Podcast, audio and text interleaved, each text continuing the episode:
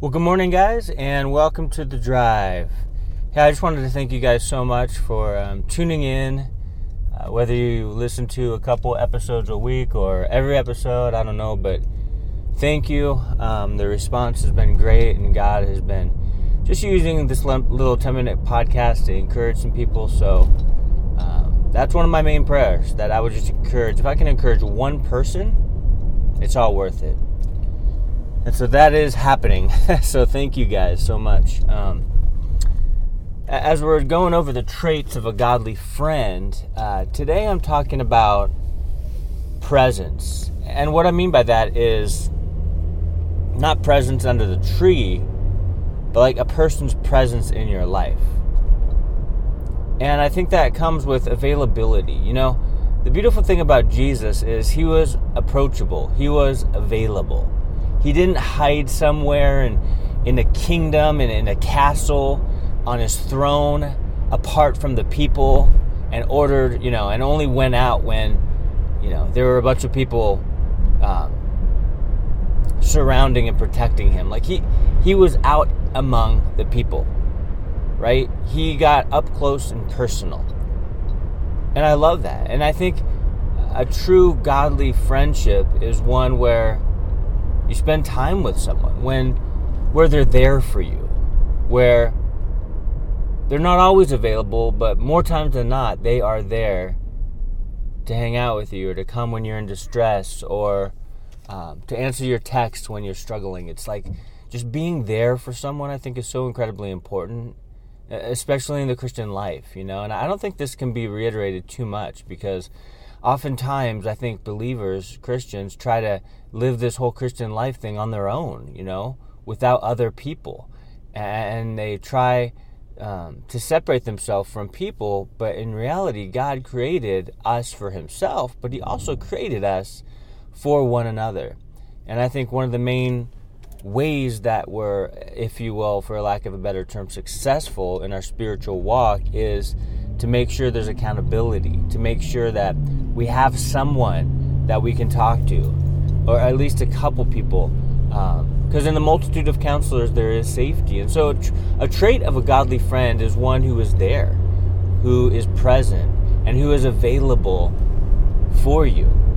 And the opposite is true. Like, you should be that for someone else. I need to be that for someone else. So if someone is struggling or, or even a weak in the faith or new in the faith, and they're like, I don't know how to navigate this whole Christian life thing, well then if if you can and if God puts it on your heart, then be there for them. Being available. It's so important. You know, God works with people who are available to be used by Him. And I, I believe that applies to our relationship with other believers, with one another.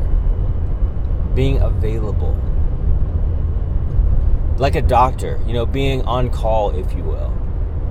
Doesn't matter what hour you call, but if someone is in need that you're ministering to or that you're discipling, well, then be there, you know, answer the phone, you know, email them back, encourage them, pray for them I don't know, just just another believer's presence is honestly it's powerful because Jesus didn't send the disciples out in ones, right? He sent them out in twos. Why? Well, I believe for a lot of reasons. One being that if one is weak, the other one can pray. If one is sick, the other one can be well and take care of the other one. There's there you can go fast alone, but you can go far together. And I think God has created us for fellowship with one another.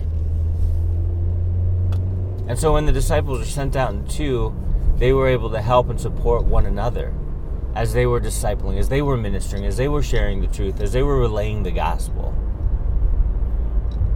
So I think the presence of other believers, and, and not other people per se, because could have someone's presence, you could have someone there with you that doesn't believe, that gives you, you know, bad advice, that doesn't even know the word of God and that does whatever they want to do. That's not that's not going to encourage you, that's not going to help you, that's actually going to hinder you. Have one or two believers that you know they're strong in the faith. You know that they'll give you biblical wisdom, not worldly wisdom. You know that they'll be there for you. Have those people around because you need them and I need them. We sharpen one another. It's kind of like when I went snowboarding for my first time. I went with some people that were really good. They were really good snowboarders. And up to that point, I had never been to a ski resort. Never been. Didn't know anything about them. And so my friends took me up to the top of the hill, strapped on my snowboard for the first time.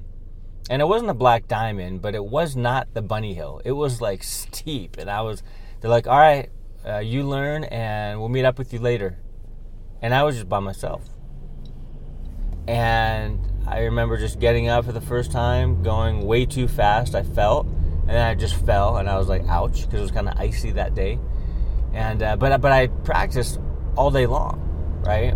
And uh, and towards the end of the day, I met back up with him, and I could actually keep up with them, and they would go fast. Now I could only turn one way, but I went fast, and I could keep up with them. And the reason why I learned so quickly is. Uh, is because I went with people that were better than me, that were stronger at snowboarding than I was. And I believe those who are in our lives, yeah, there are people that we disciple and raise up and teach the tenets of the faith, the foundations, the essentials.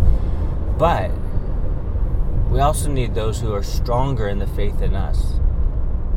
Those who have just wisdom, those who have years of experience in walking with the Lord that can speak into our life and that can encourage us, that can give us an outside perspective that we so need. We're not an island to ourselves. We're not lone survival uh, survivors. We're not solo soldiers. We're in this together. And to have a believer too that you, you you're friends with that that is stronger than you, that will always point you to the faith that's super godly, that loves the Lord, that wants to teach you. I mean, that's where it's at. That's how you grow. That's how you get better. That's how you flourish in the faith. And so, honestly, I would really just highly recommend that. But a trait of a godly friend is that they're available, that they're present when you need them that they're there. I mean, how many of us know, like, well, yeah, we're strong alone. Like, we can um, read the Word, study, do our devotion time. That is all necessary. That is all awesome. My one on one time with God is amazing. I love it. And I never want to take that for granted, you know? But, um, but it's not just about that. It's also about not forsaking the assembling of ourselves together, like the Bible says, you know? gathering together because you know how it is. There's a different dynamic when you gather with other like minded believers who love the Lord. It's powerful, it's amazing. And you you gather together for one reason, one commonality, and that's Jesus. I mean, how awesome is that? So amazing. Like when I was first saved, I started hanging out in all the groups and all the different Bible studies and uh, prayer groups or whatever they had, new believers classes. It was awesome. Man, it was awesome because everyone got together and there was this understanding that man this is about the lord life is not about us life is about god and about his mission for us about the great commission about spreading the gospel about spreading the good news that's what life's about it's amazing when you get around a group that loves the lord so much that all they want to do is just focus on him so connect connect with other believers. The trait of a godly friend is that they're present, they're available, they are there for you, and they are stronger in the faith. And they can give you that, you know, good and godly outside perspective that we sometimes we so needed. And so guys, traits of a godly friend. I, I hope this blessed someone. I hope it encouraged someone. And I'm praying you guys have an awesome day, and we'll talk to you next time.